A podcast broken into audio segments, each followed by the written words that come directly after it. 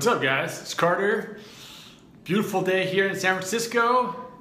It's a new wallpaper. Awesome. And it comes from, like I said the other day, I will have an office at the end of the month. I'll have a full setup, all these cameras, audio will be great. Bear with me. Hopefully, I can just keep this content coming. Last few days, I've been building and all the presentations for the event coming up for San Francisco Summit, which is why I missed a day or two. But I am back and I've got a bunch of stuff that I want to share with you guys. Now, one thing that came up in a conversation both on a uh, on the app business strength program and also just on a call I was having is this idea of what holidays are all about in regards to app marketing. A little little history back in 2011, 2012 and even before that, the holidays was all about when you got this huge surge in traffic. It's when everybody started to download more apps. It's when everyone got iPhones and iPads for Christmas, or Android uh, devices for Christmas. And it was just, it was a free for all. I mean, it was the holiday gold rush. Everybody went in, and you could see massive spikes in traffic during the holidays.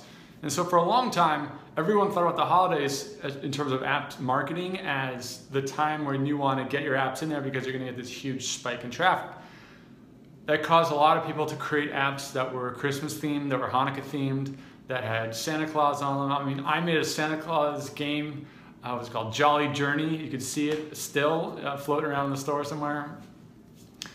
And early on, that worked. You could capitalize on those keywords, and if you nailed it, you would get huge, huge traffic volume. Things have changed, just like everything else in the App Store, for both the, the better, you know, for, for different reasons, good and bad.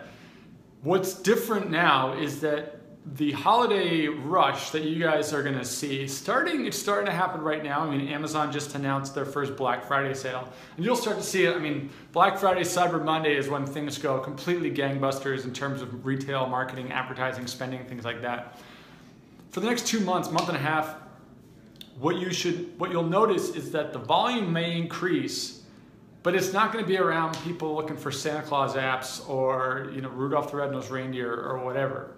And by creating that theme, while that can be powerful, and I'm not saying you shouldn't do this, I'm just saying that it doesn't have the same power that it used to. You still have to do all the marketing stuff that we talk about in, in the App Business Formula and the App Business Strength program. You still have to do all of this to have a successful app business or a successful holiday season. So, the first point, it's not about the holiday themes as much as it used to be about. It's more about the marketing, just like it is the rest of the year. It's just, it gives you a new option. The second big piece, and this is more nuanced, but I started to notice this two years ago and I really noticed it last year, and I bet it's to be even bigger this year, is this idea of virality in the holidays. On our business strength program, we were auditing an app, one of our top Bluecloud students who has a photo app, and the question was, how do you make it more viral? And when I looked at it, what I realized is that when you want to make something to go viral, you have two options. The first option is someone's just to share it like crazy, right? They're to post it over their Facebook page, kind of like what Candy Crush Saga did. Um, Within that world is some growth hacking stuff that's like gray hat marketing, meaning it's not that, it's kind of shady where it like scrapes your contact list and then starts to text. Like it's just, you don't want to do that, right? Now, the second piece of viral marketing is when you download an app, you immediately go get somebody else or multiple people to download the app also so that you can enjoy the app with them. So there's a, there's a two-way street. The, my favorite example is obviously Heads Up you know the game that everyone plays where you it's like a trivia. Back, just got booted out of that one, so I'm starting again. So like I was saying, Heads Up is a great example where you download it, but you need four of the people to download it so you can play the game. When you think about the holiday season, at least in the United States, and I think that this is true elsewhere in the world, that is what makes it so powerful, is that your, your ability to go viral is so much higher during the holidays because people are getting together. That is a cultural norm of the holiday season, and that, that leads to big growth potential. If you do research over the last few years and you look at the holiday, who did the best, it's often apps that require multiple people or it's an app that you want to go you want to share with somebody so they can download it uh, and enjoy it with you. Multiplayer type things, messaging apps, social networking, games, whatever, puzzle games, work with friends, whatever you want to do. And so, what I would urge you to think about when we think about the holidays is this idea of how do I get my app to be used by more than one person? How do I get a multiplier in there so that I can, every time I download it, I get someone else to download it? And I the, the best advice I can give you is that you really, really, really want the first or you really want the, the user, the person who downloads it, to be deeply emotionally invested in the app. They have to, the more that they're, they're like, oh my God, this is so good. This is exactly what I want.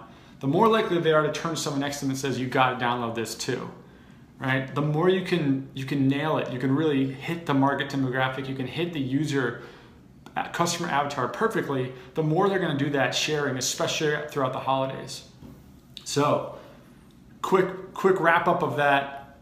You, the holiday season used to be about uh, you know the themes and all that. Now it's it's more about the marketing and also the the virality of the, the sitting together with people.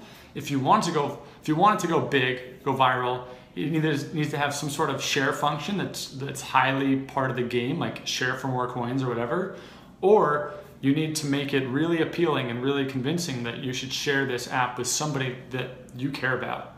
I think that's why emoji apps tend to do really, really well. Is because usually you download it, you use the app or the sticker, you send it to somebody and they're like, oh my God, this is so good. Where did you get this? And they're like, you gotta go download this app so that they can text with each other, right? Like that's why that's why emoji is kind of this unique platform that works really well. And I think it works really well during the holidays. So no matter what your app, what app, what category, what you're doing, look at your app and audit it and ask yourself, what about this app is exciting for somebody to share it with their friend? Like, so that they can use it together. Okay? And often that just comes down to having something that people really care about. That's usually why people share stuff in the first place. So, I hope that helps. Uh, pardon the quick switcheroo here on the video, and right on. I will be back tomorrow with another another video. All right, peace out, guys.